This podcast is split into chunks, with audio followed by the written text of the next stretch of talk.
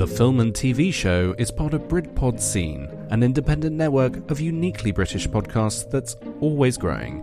Check out BritpodScene.com or follow Britpod Scene on Twitter to find out more. Fasten your seatbelts. It's gonna be a bumpy ride.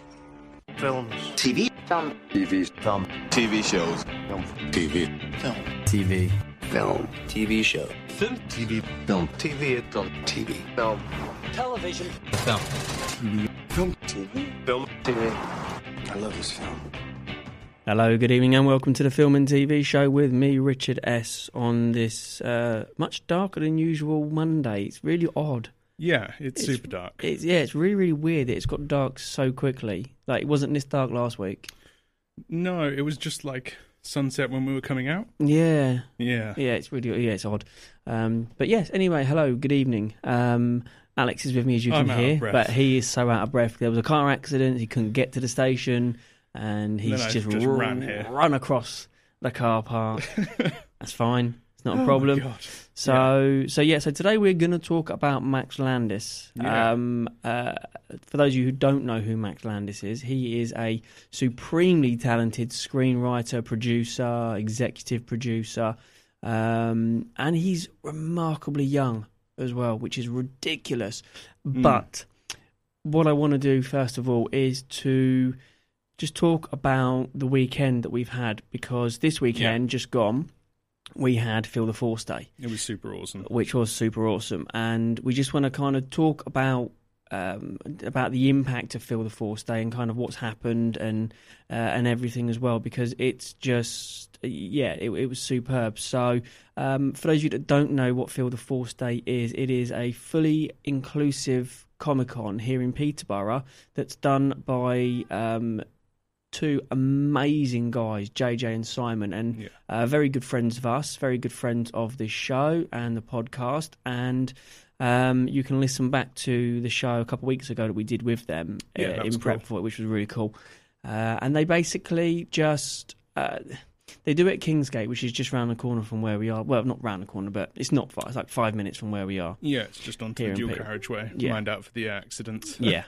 um, and yeah, it's just it, it was just an amazing day. We did some filming, so we did Mm. filming of some interviews I did with some of the guests that were there, which was totally amazing. It was great to catch up with a couple of them as well that I see quite regularly, Mm. uh, and that, that, that and all really down to earth. yeah, they are. They are. And friends with near enough all of them on Facebook, which was really awesome.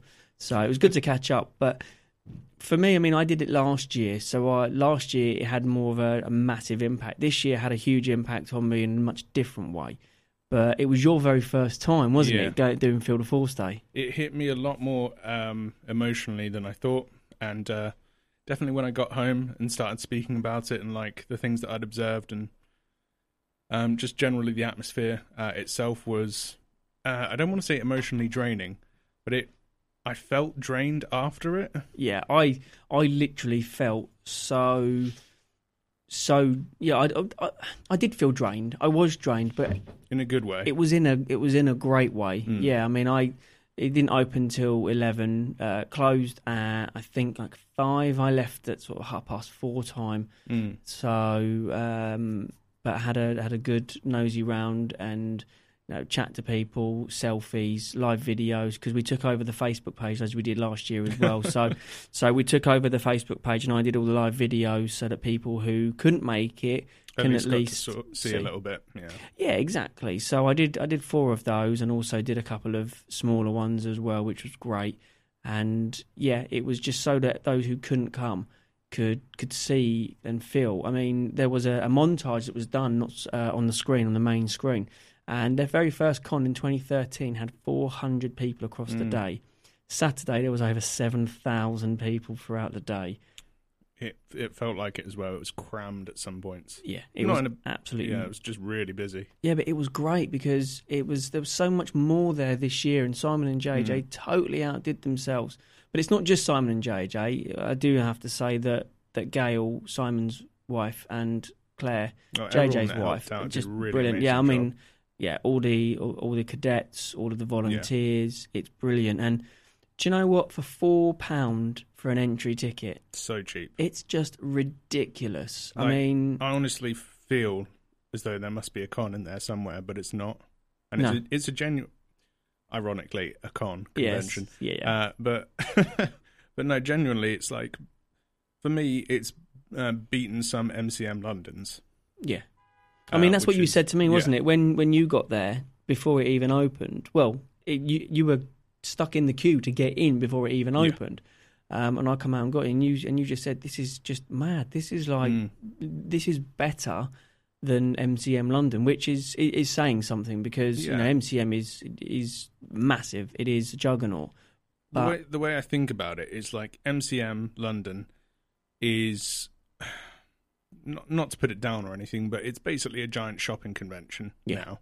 Uh, it, you you just walk around there for hours and hours. Your feet hurt, and you just buy stuff that you don't really need or want. Um, you occasionally see some really good guests there, but they always charge an arm and a leg to do, uh, to you know, to ask any questions or Yeah. just to approach the place, uh, let alone photos and autographs.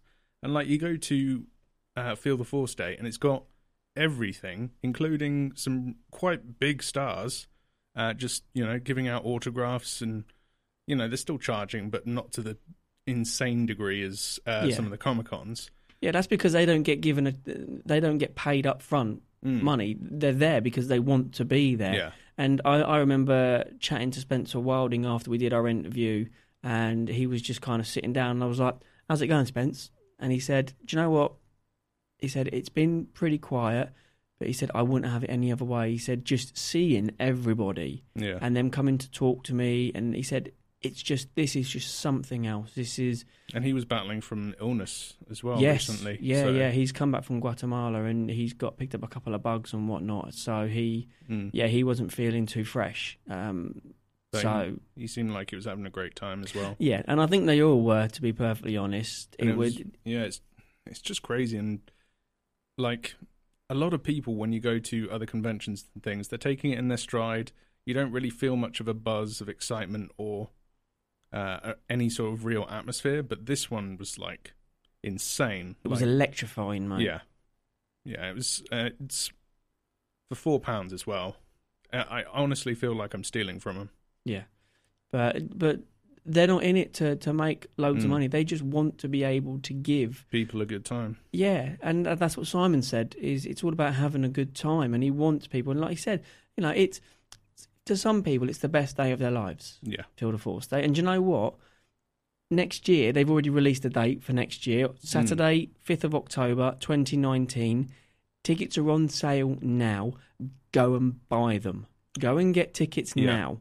It's four quid.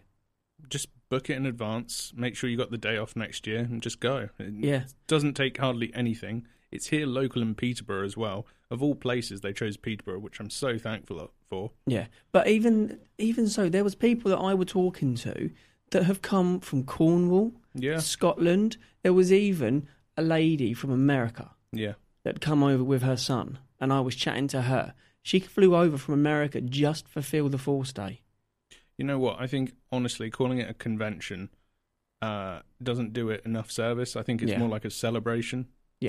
Yeah, and and, and I, I think that's probably that's probably right. You've hit the nail on the head there. I think it is more of a celebration of inclusion um, and uh, and equality for those that can't go to Yeah, to normal conventions because they're not they're not catering for for those with um, visual and auditory disabilities or Mm. even you know those who can't who, who can't who aren't able bodied you know i mean i saw i was speaking to someone and they said uh, they asked if there was um, a bed with a hoist so that they could change their son yeah, and there was. There was a bed with a hoist to allow those who were in uh, in in wheelchairs or in beds to mm, to go and change and and keep their dignity, yeah. Which was just utterly phenomenal. I mean, the cosplaying was immense.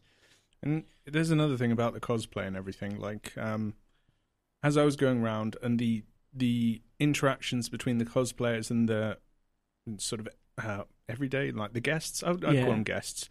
Like the interactions between them was a lot more uh, warming, uh, welcoming, just generally way more accepting than if you do go to other places. A lot of the times, I feel like cosplayers are just there only to outdo each other, and it's more of a competition for them to show off and Yeah. be the center of attention. Whereas this, it really felt like they were just here dressed up as something, uh, whatever it may be. Uh, and we saw some pretty damn impressive ones Yeah. and the fact that they were like taking the time to interact with everybody there, having photos with everyone, not being sort of sarky or rude or anything like that. It was just generally the level of professionalism across the entire board is insane. Yeah, I mean, like you say, the the interaction between the cosplayers um, was just phenomenal. It, you know that they were happy to sit and pose for pictures. They were happy for um, for attendees to to touch and to Yeah. feel their costumes and and just everything. I mean, but it's not even that. You had um, y there was also like entertainment on the stage. You Mhm. had the um, the official parody song that that, that JJ, JJ did, did, which we oh. played as well.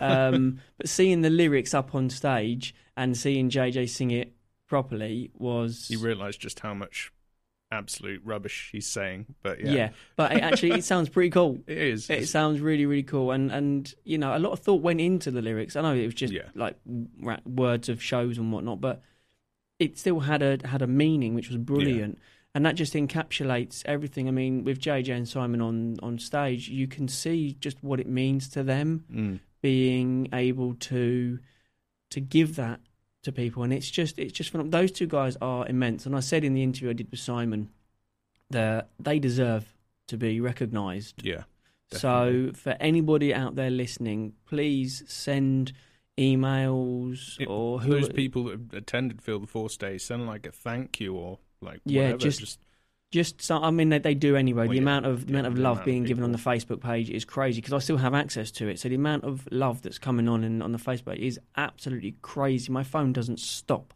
mm. at all.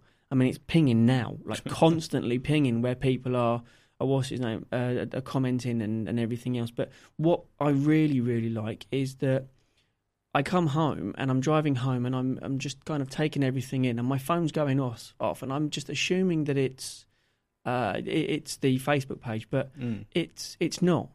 I've got the guests, like the celebrities, sending me friend requests. Mm. I've got um, cosplayers who I've had photos taken with sending me friend requests because they found me via JJ. Um, they've also seen me do the live videos and everything else. So I think I must have had about 50 friend requests from Look it. Look at you, Mister Popular. It's I all know, about you, right? I know. But but the great thing is, is that these are now people who who have that shared love for Feel the Force Mm. Day, and it's relationships that you can you can build and you can um you can nurture. And I can understand now from going there once. I can understand how it's built up so quickly yeah, because people don't just go once. Like I, I want to go back like tomorrow if I could. yeah, yeah, If it was like on for three weeks, I'd, I'd go back each time. yeah, Um, but like I can understand why people are, can't wait to the next one. I can understand why guests keep coming back, Yeah. like all the stars and everything, because it's just a, such a good atmosphere. And like I would, if I never did any sort of event again, I would still want to do that one every year. yeah. It's just got a completely different feel, and I can't I can't stress enough that it's all well and good us sitting here saying how great it was, but there are no words that can articulate the impact it has Yeah. on on you as a person. For me, I come away so humbled again Mm. by the love and the generosity and the um, the friendliness and just the openness of people, cosplayers, volunteers, guests, Yeah. attendees. It was great. I got stopped so many times from people who saw the video in the morning and were like, "Oh, you did the video on the Facebook." I was like, Mm. "Yeah." They're like, "Thank you for showing us what it's like and for encouraging us to come down earlier." I was like, "No, it's it's fine, Yeah. you know." But they just randomly stopped me, which is which is great. And it's I mean, it's not about me. I I do it because I love going there and I Yeah. love doing it, and and I wanted to to do everything I could for the guys to help spread the word Mm. because you know next year they could push eight nine thousand people. And just just to obviously everyone that's listening, like it could sound a little bit disingenuous the way that we're, you know, we're absolutely raving about it. The fact that we had uh, two guests on that were running it before, they might think like we're just trying to sell it because that's uh, you know, it's like what we do for friends. yeah, but it, it, it's not in our interests. I can say is- right now. I don't know Simon and JJ personally, um, not very well. I've met them like twice now, Yeah. or twice or three times. I'm not doing this to like help them out or give them uh, do a favor for anyone. That place is literally the best place I've been to in terms of a convention for years, Yeah, and I just want to put that out to anyone that's listening. I'm, we're not being, uh, we're not just trying to sell it to you. We are trying to recommend it to you to go and actually do something that will change your. Uh, I would definitely say that it changes outlooks. Yeah. Um, it definitely changed mine. It made me so humble. Yeah, yeah, absolutely, and and that's what it's about, you know. But it's not just for those with um with disabilities; it's Mm. for everybody. That's the whole reason why it's Yeah. an inclusive Comic Con. It's for everybody.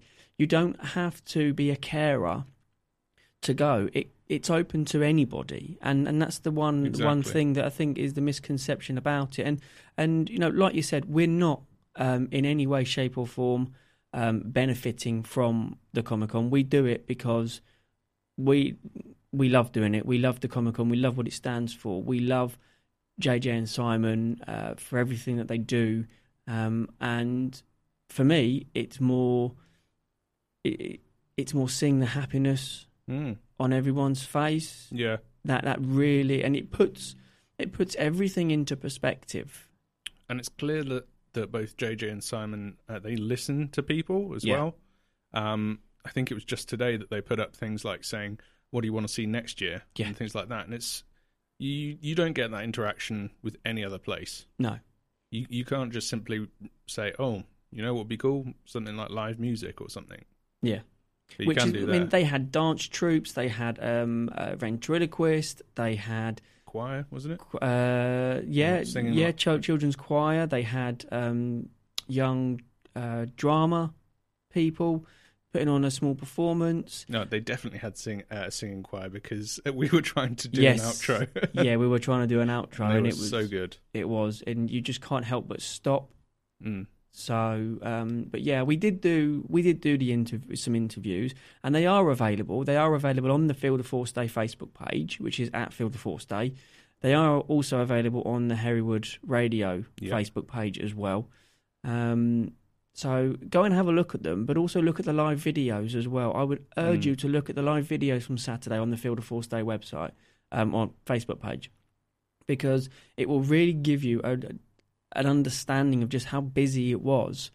But it was constant, even at like four thirty. Mm. There was still so many people around, so many people around. It was just utterly amazing. So, um, but yeah, you know, do go and have a look at the videos. Do go and look at the interviews as well because it's it's actually quite quite nice to to see the the, celebrity guests Definitely. talking about how it impacts on them and what they think about it and how Mm. it's different from other cons that they go to and it's just overall it, it's a day for everybody and and it is a day because you can do so much you know you can stop and have a coffee you can do the the horror room photographs learn jedi training There was a VR thing. there was a VR Tribe. gaming thing in Yeah. there as well, which was awesome. You had um, like Punch and Judy. You had a the, the Wonder Circus were doing training on how to do stunts from the circus. Yeah. Um, you had all the uh, the shops. You had SFX as well. Someone doing SFX, which was great. There were the cars outside, which unfortunately it was raining, so not. I don't think many people actually went to see them. Which I was a saw them. They were really cool. Um, Yeah, but you were stuck out in the queue. but I was freezing. yeah. yeah, but but that's exactly what it is. You know, they have so much there to do, and because of where it is in the Kingsgate Centre, you have it is like uh, it is like a theatre. It basically is like a theatre. It's like an evangelistic church as Hmm. such, where you've got the tiers of seats that go up the back, and people were just sitting there eating. Listening to the entertainment, watching the guests, watching the cosplayers, Yeah. and just generally having a great time. I mean, the amount of other videos that I've seen being tagged in from the Feel the Force they've been tagged in is just phenomenal. Mm. Honestly, there's just so many. Um, so so yeah, do get tickets for next year. Um, I'm already on it for next year to go back and do the same again because, I'll be coming with. like you say, it's the one the one day of the year Comic Con wise I am actually really excited about Yeah. and really want to be involved in. So if you want to be involved as either a volunteer or if you want to do the Disneyland Paris marathon runs that they do, um, and I have to say that the medals are amazing. Oh, I've like, not seen like those. the ma- they, they were they had them out there. The ma- the marathon one this year that they did, um, you know they were talking about it. yeah. Simon and JJ were talking about it. Well, they did it like a week later on, and it was a massive Thanos Oh, cool. medal as Nice. like to do the marathon around Disneyland Paris. So you can do that as well, which is run for Feel the Force Day. Um, and actually, a couple of people did sign up to do it because they really wanted to get involved. So that's awesome. So you Mm. can you can do that. There's so many ways that you can be involved, either as a volunteer or as a stall holder if you want to sell your wares, Exactly, or yeah. if you just um, you know you want if you're in the entertainment business and you want to come and do something, you can. If you want to be a guest, If you're a you know, cosplayer, yeah, if you're a cosplayer, absolutely come. If you are one of our um, friends of the shows on the podcast who work in the film industry and you want to go as uh, as a guest, then then get get in touch. Mm. Let us know, and we'll put you in the right direction because it's just honestly you won't you'll just love it. yeah. Honestly, it's just it, it is fantastic. I even spoke to people in regards to the, like the hobbying aspect that I have in my own personal life. Yeah. Just because I was so interested in how people were uh, were able to create such amazing costumes and Yeah.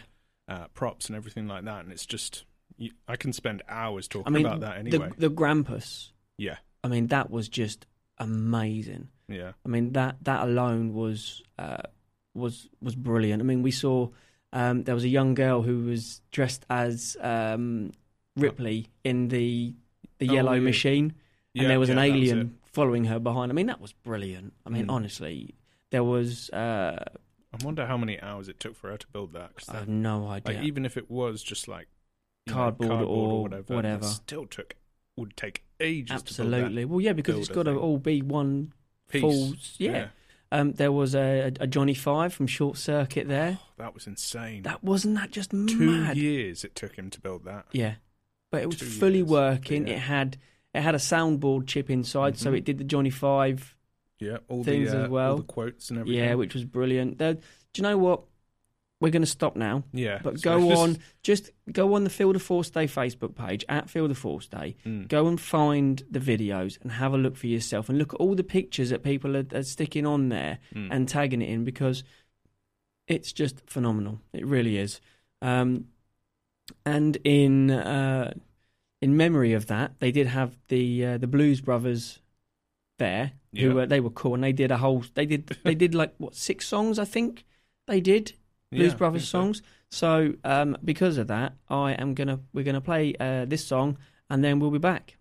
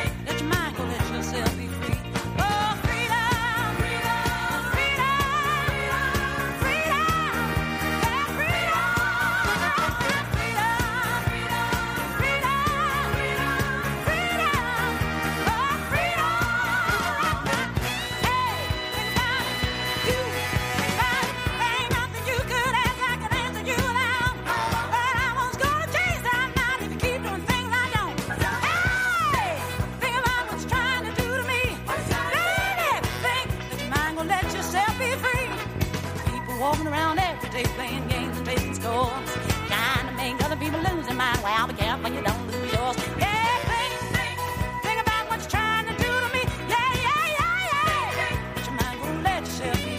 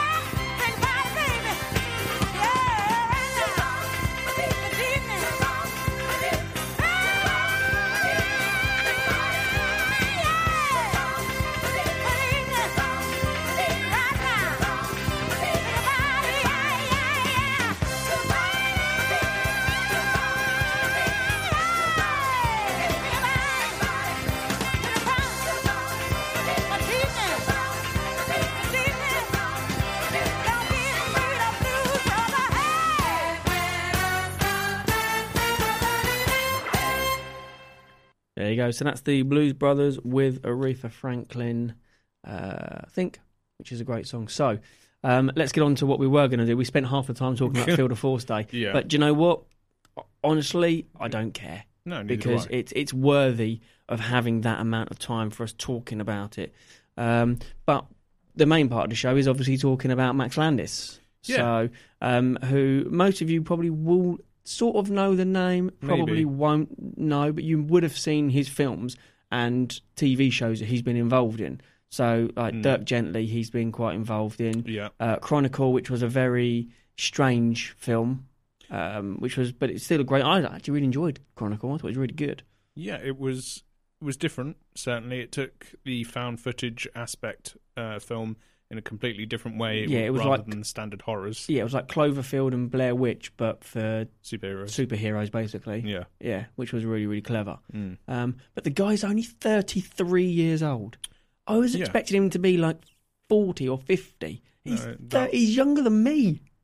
yeah. He's older than me though. Yeah, but he's younger than me. He's Yeah. but he's obviously clearly super talented. He's also got his father is a director, so Uh, well, yeah, I suppose. you know, like I think his name's John Landis. It's- yeah, I'd Yeah. imagine so. Yeah, it's not. It's not. He's an what you know. American film director. It's not what you know. It's who you know, isn't it? Let's be honest. But it, that, that's beside the point. John Landis directed National Lampoon's Animal House and The Blues Brothers, oh, really? An American Werewolf in Paris. Uh, sorry, in London. Um, Trading Places, Three Amigos, Coming to America, and Beverly Hills Cop. Check that Oh. out for his dad's uh, uh, resume. Yeah, so uh, his father is quite a, um, Quite well known. quite well known, even though I didn't know.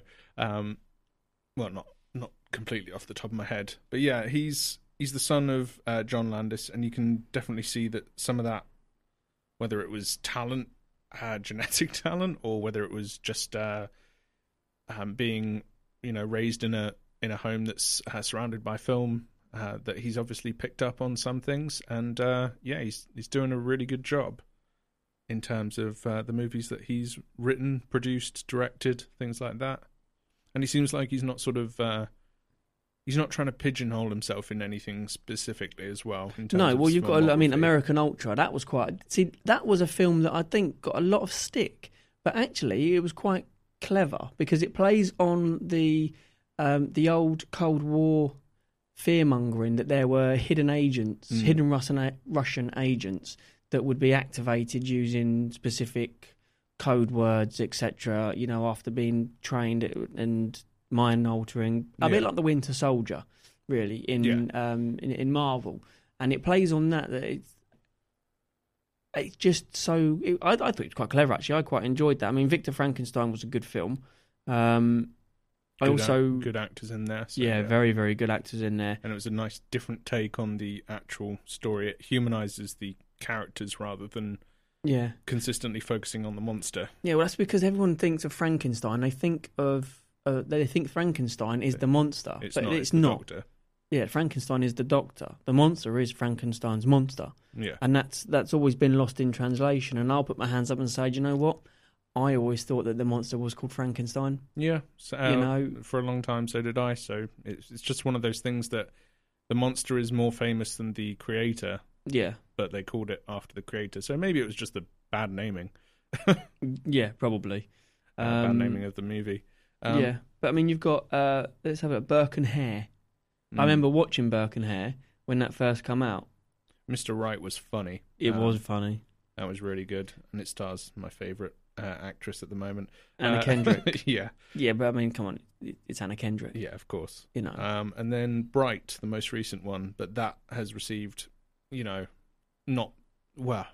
That's that's received what I would like definitely say is mixed reviews. See, I don't see how because it's a very clever film. I it, I mean, it did take There are some serious did- issues in there. Yeah, I mean, it Let's- did. It did feel like a, a complete rip off of your modern day cop type shows. Yeah, if you've seen uh, the director of it, I can't remember the director's name of Bright. I'm just bringing that up now. Um, directed by David Ayer. He did End of Watch. And it's very much like End of Watch. It Yeah, was End of Watch. extremely like End of Watch was That's the brilliant. problem.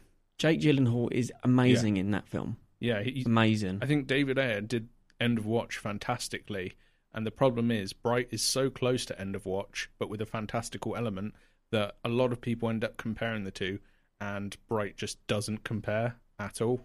No, I mean it's very much. Do you know what it reminded me of? It reminded me of Alien Nation, and I think, Yeah, and yeah, I think I you. remember reading somewhere that um, that Max Landis grew up watching the Alien likes of Nation, Alien yeah. Nation and V, and kind of thought, well, do you know what? Let's take that idea and mix it with that and do a tweak. Obviously, he did the screenplay for it and the, the script writing for it, so I don't think it was his best work, personally, in my opinion. Um, there no, are, it wasn't brilliant. I mean, I, there are I lot actually big plot holes in there. Yeah, but you could pick any film and you'd find plot holes in any in, any film.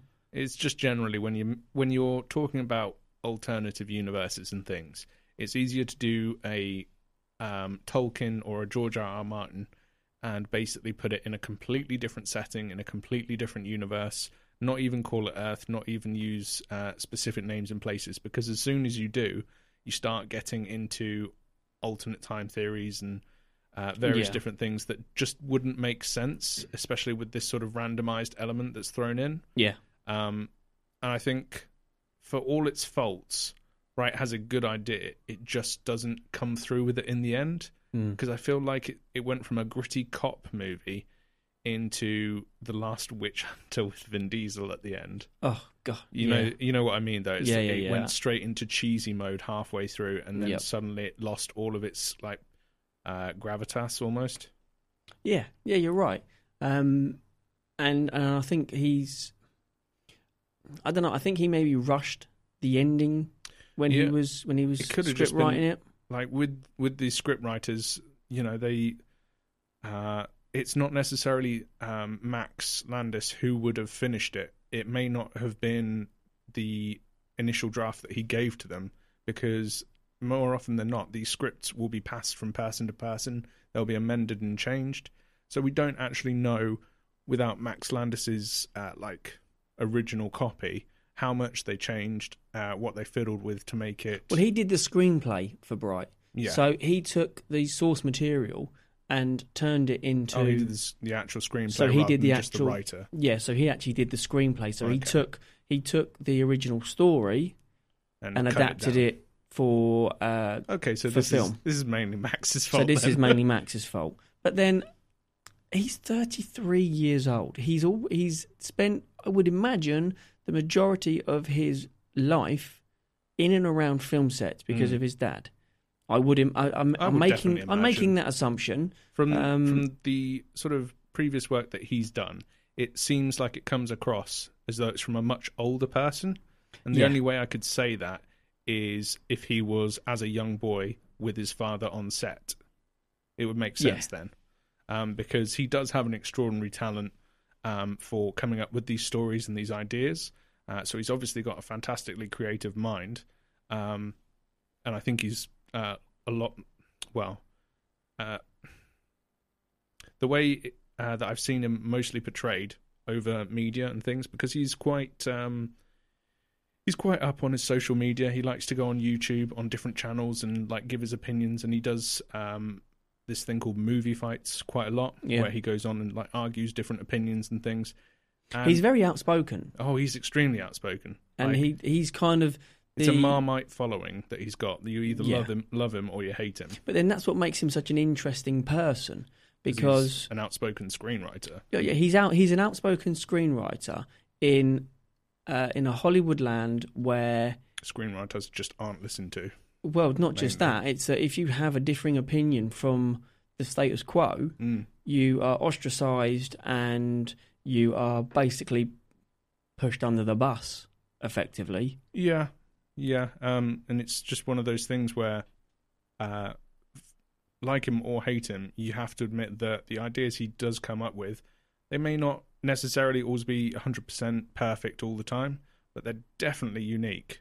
You cannot fault him for uh, coming up with ideas. Uh, I I followed him quite a bit in order to like listen to him and gain ideas because I like to write as well Mm-hmm.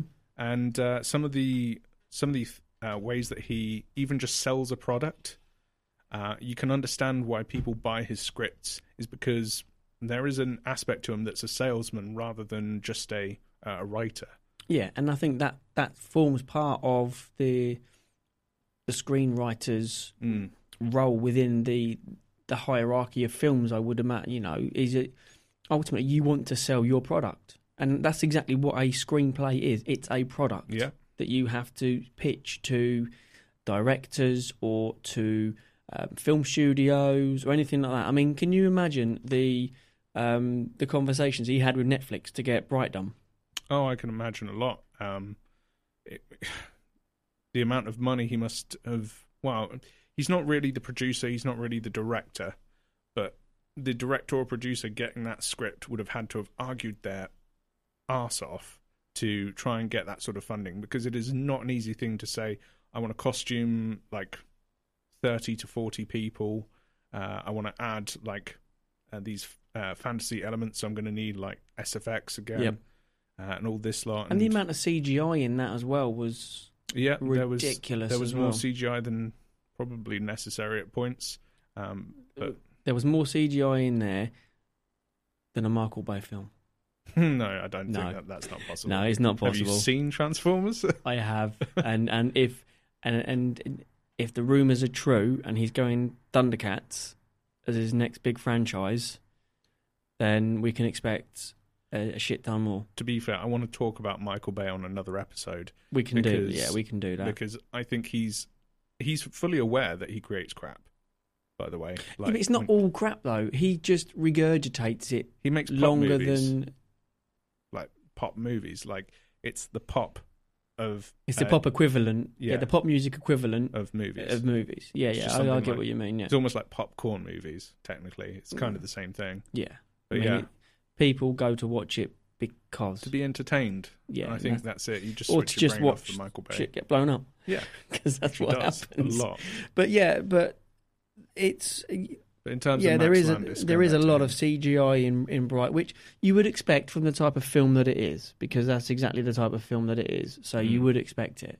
and Netflix wanted it to succeed uh, more than it did. Um, and I'm not sure whether they're bringing out a sequel to Bright. There was uh, there was talk of it. was talk of Bright two and three um, to make it a trilogy. I think uh, if we'll see that, you know, who knows? But um, uh, I think yeah, there was there's positives and negatives to that, and hopefully we'll see a bit more um, from Max Landis.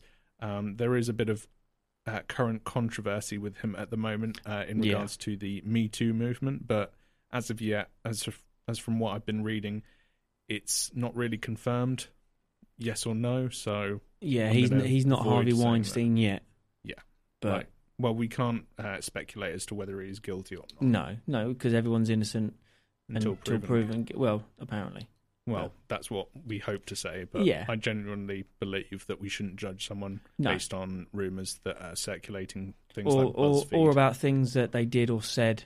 Well, more more things that they said like ten years ago. Yeah. But who who cares? Let's move on from Yeah. that in terms of we're not looking at him as a really no, we're person, no, we're looking uh, at him for life. for the talent that that he's brought to the screen. Um, and what I do want to talk about actually is is Chronicle.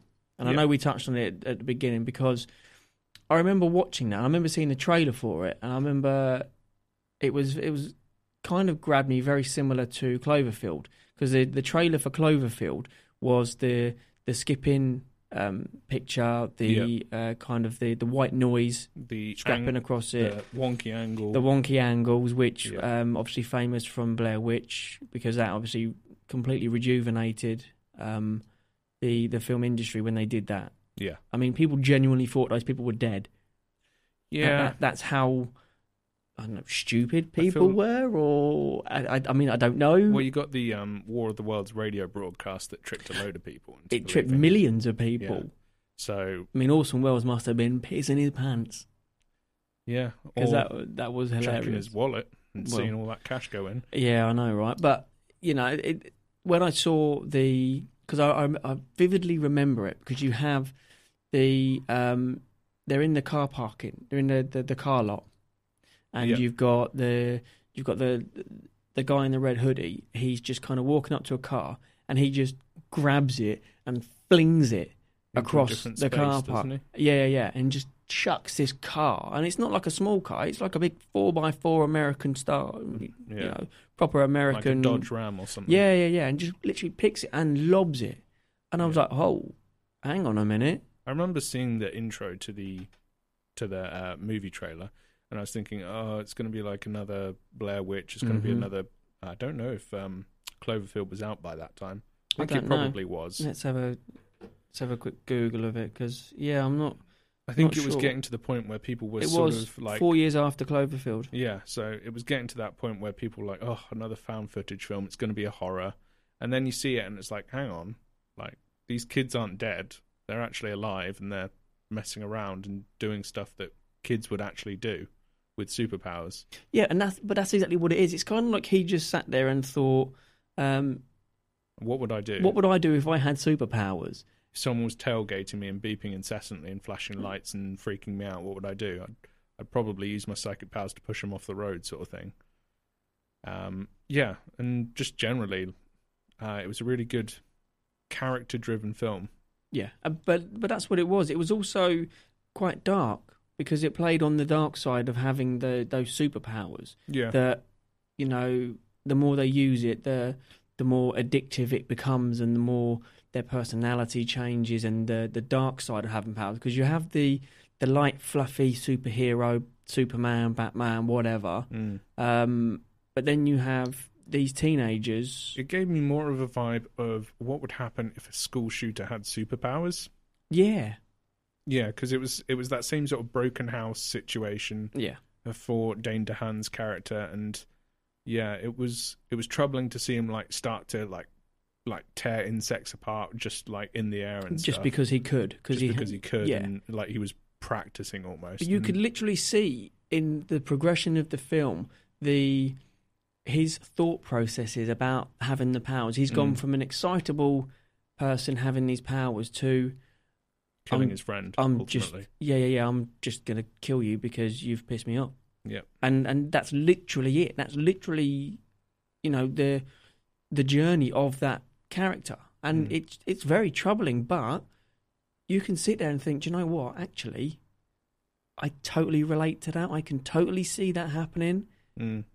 If it's given to someone. it gives it a way more realistic view than, say, for instance, um, Superman or Batman, where they they're suddenly like the noble pillars of society and everyone loves them. Like Chronicle takes it the other way and goes, well, these kids would a mess around with it, b not be responsible with it, and c like people would generally just fear them. Yeah. Like they would be treated like aliens. And for the end part of the movie, I think it's quite evident with like the police that circle around them and stuff. They are treated like they aren't humans Yeah. at that point. It's just like, oh, shoot on sight sort of thing. Yeah, yeah, and that's exactly That's you know. that's the real that's the more real aspect of what Yeah. would actually happen. But you can, but the thought process that that that Max has done for that is Mm. obviously, you know, he's obviously put serious thought into it Yeah. when he's writing the screenplay because to be able to do a film using that technique as opposed to using the bog standard, um, Hero discovers su- Hero discovers- superpowers. yeah, has but a mentor, but also the style in which it's filmed because he would have had to have adapted the screenplay to accommodate that particular style of filming because Mm. it is done camcorder style. Yeah, as opposed to glossy normal filming as as a normal film. It's done almost like it's done on a handheld camera. Yeah, and you there's no way that it would be the same film if it was done like a Justice League or a Yeah. Man of Steel. It wouldn't be the same film. It wouldn't have the same feel. It wouldn't have the same impact. It would be it would have a completely different tone and aspect. yeah, exactly. So he's had to adapt the screenplay to fit that, which I think is immensely clever. To be honest, I think if they were going to redo, you know, the DC stuff, and like if we skip back a couple of years to when Man of Steel was coming out, Yeah. uh, and say Chronicle didn't come out, I would say that uh, a third-person narrative around Superman and his like initial glimpses in society of someone filming him with a hand, uh, like hand uh, handheld camera. I think that would have been dope. Um, just to see sort of a standard citizen's approach to this guy's flying around the city and saving us. Like, how weird is that sort yeah, of thing? a bit like a, bit like a, a reporter. Yeah, So like I mean, a Jimmy Olsen. like a Jimmy Olsen. But how good would that be though? Doing it from a Jimmy Olsen's perspective. Yeah, it'd be dope. That would be awesome. The same for for Spider Man. Yeah, I suppose I know that obviously Peter Parker and is you could have like a flip where you don't know who's behind the camera up until it turns around and it's Peter Parker yeah, yeah. But how would Um, he be able to? Um, because he sets the camera up. Like yeah, yeah. That, that, this is very, very true. Yeah, this is true. I can't imagine Tom Hollander's No, Spider-Man doing not- that. Not in that. I would look for a more like older um, Spider-Man because I think Tom Holland does a great job at portraying a young Spider-Man. Yeah, you'd need you'd need a Robert Downey Jr. type character person. Maybe Well, not more- as old as Chris RDJ. Mm, like the Captain America esque age of when he was. yeah, yeah, yeah. That sort of age. I mean, the age that Robert Downey Jr. was ten years ago, yeah. when he was, I would say, fresh faced out of rehab. But So 45, 40 ish. yeah, he's He not. He must be going around 50 now. Is it, do you reckon? I'm going to Google yeah, Google Robert that Downey. because I, I, I don't know how old he is, but yeah, I would say someone in their late thirties, early forties. Mm, uh, I don't know, forty three maybe max. I would say where Ho, ho, ho. He's 53 years old. say would be forty three. Yeah, so he'd be 43. So he was forty three when he did Iron Man. God, he, he doesn't look. It looks good for his age. He does look good for his age, but it could it could be someone you know, you know RDJ Mm. ten years ago when he first did Iron Man. Yeah, Because could you imagine Spider Man as a forty three year old man? it'll be an interesting old man Spider-Man a- angle, a bit like kind of like a, a weary Spider-Man It could be almost like a Dark Knight Rises type Batman or a Logan. or a Logan. Yeah, Yeah, like, staying in Marvel yeah, yeah. because Marvel's best. well, yeah, well, the movie track wise, yeah, yeah, Marvel's one. yeah. I mean, Logan was a bit. Did everyone enjoy watching the Aquaman five minute movie? Because I literally saw it and knew what happened in the movie. No, no. Yeah, there's a five minute trailer online. It's a really good trailer. What of the new Aquaman film? Yeah, but it shows the whole movie. What has sped up? What, no, like they've taken all the key moments of the movie and put them in the trailer, and I'm pretty sure I know exactly what how it goes. Just Okay. from you, you know when they spoil everything. Yeah. See, why do trailers do that? Why can't they? Do you know what I'd like to see? Right, the way that they do, like um, Cloverfield Paradox did. It just turned up on Netflix.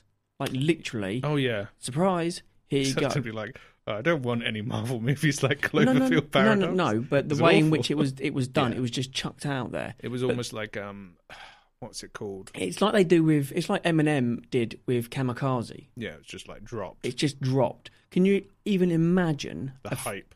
a film such as you know, like I don't know, The Flash or a superhero, a big budgeted film Mm. in the cinemas, and everyone was told to keep it completely low key, hush. I know that would be. I know it would be difficult, but in the world of Netflix and Amazon Prime, that's, they did it. They've done it, you Mm. know. So they could do something like. Can you even imagine that? Where they just say, "Oh, by the way, It would be insane. It would cause pandemonium. Yeah, Like, but- you'd get people going. "Oh, I can't do my wedding. I've got to go watch Iron Man Five, Whatever it is. But that is how it should be done. That that instead of doing the trailers that just piss people off and Yeah. just spoil everything, or the editing is so bad or good, depending on how you look at it, that it literally ruins the film. It makes you think one thing, but then you think, well, actually, they've done this before, so it's probably being dubbed over a different scene. Yeah. And I'm talking Oh, Star those. Wars here. When I'm they- talking the Star Wars Last Jedi because that's It's- what they did. Yeah, it's one- it's one of those things where nowadays they're taking the B-roll footage Yep. uh, and they're using that for the trailers instead. And it's not technically the people that make the trailers' false because they're only handed footage and told assemble this into a trailer that will make people excited. That's all Yeah. they're given. Um, but it's certainly wrong to put stuff from a movie you're never going to see uh, in a trailer uh, that will raise expectations to see certain things only to Yeah. then not see it because Rogue One had that in spades. Uh, Yeah. The trailer going into the movie because there's a scene where like a Tie fighter ri- uh, rises up against uh, I can't remember what her name is, Jyn. I think Ye- it's Jyn Erso. Yeah, it's Jyn Erso. Yeah. Uh, and Jyn Erso's on this bridge, and a Tie fighter raises up, and she points a blaster at it. That doesn't happen in the movie. That's a deleted no, scene. That's a deleted scene. It's like women with excessive makeup. yeah, it cheats you out of something. Yeah, You, and, you and that- think you're getting one thing and you're getting a Mm, yeah. complete other and a dirty pillowcase. Uh, Yeah, but it's the same. It's the same pretext with the films. Is that Hollywood seems to have it in their mind at the minute that let's chuck in some of these deleted scenes to make them want to come and watch it, and it then subverts expectations. of course it does because And- they know it's going to be crap.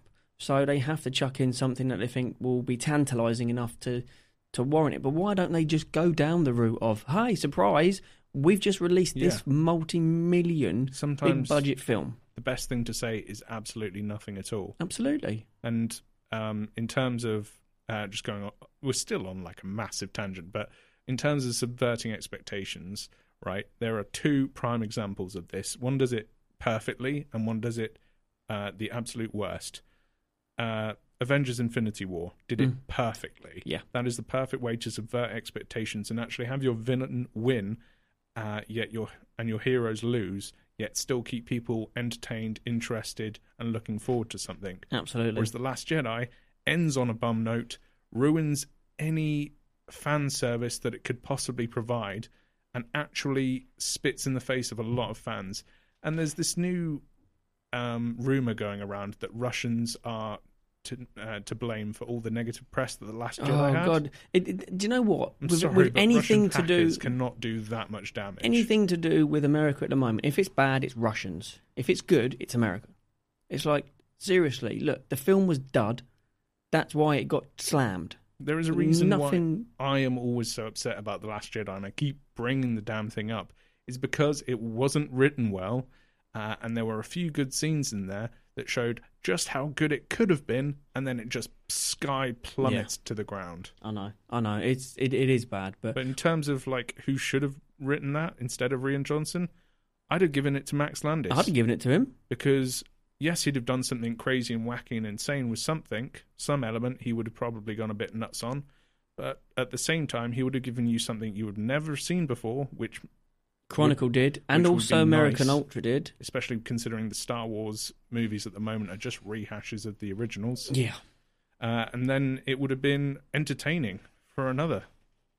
Yeah, and you, you know that's that's where I think Max Landis's youthful exuberance Mm. comes in. I think because He's a genuine fan of a lot of the stuff that he writes as well, which is even Yeah. better. and because he's he's grown up in the industry, he knows how it works. So he Yeah. knows how to shock people. I mean, you've only got to look at American Ultra. That was like ultra violent, Yeah. like proper violent.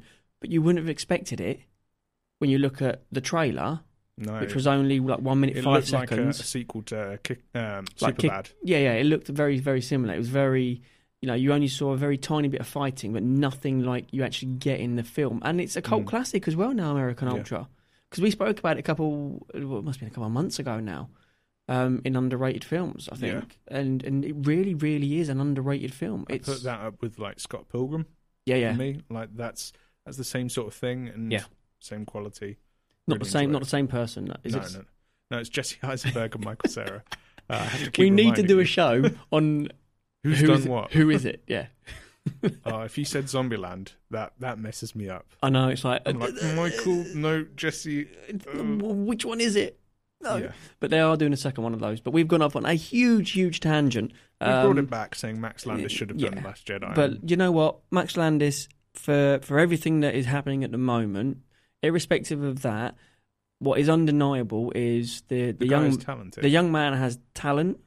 And I say young man because he's younger than me, so I can get away with saying that. that old guy. It might talent. it might only be two might only be two years, but he's still younger than me. But he he has talent. He has that exuberance that I think Hollywood have been lacking in a lot of films recently. Mm. Um, when you look at some of the churn that's come out, you just think, oh my god, it's the same sort of stuff. Where is the Yeah. originality? And that's what uh, the Fallen King, Fallen Kingdom, all that.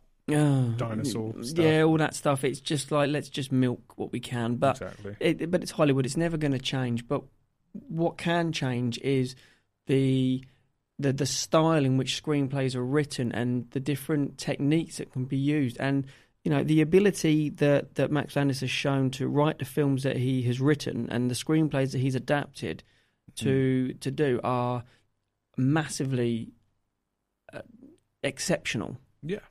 And and and I honestly think that that is something that that Hollywood has been missing. So I tip my hat to Max Landis in that in that sense because because that is that is epic, you Yeah. know, and the, the the films that he has done, I Personal would issue- urge you. personal issues aside, like the guy is extremely talented, and um, if if you're interested in writing and you're interested in like doing things uh, slightly differently, you should definitely check out some of his stuff on YouTube.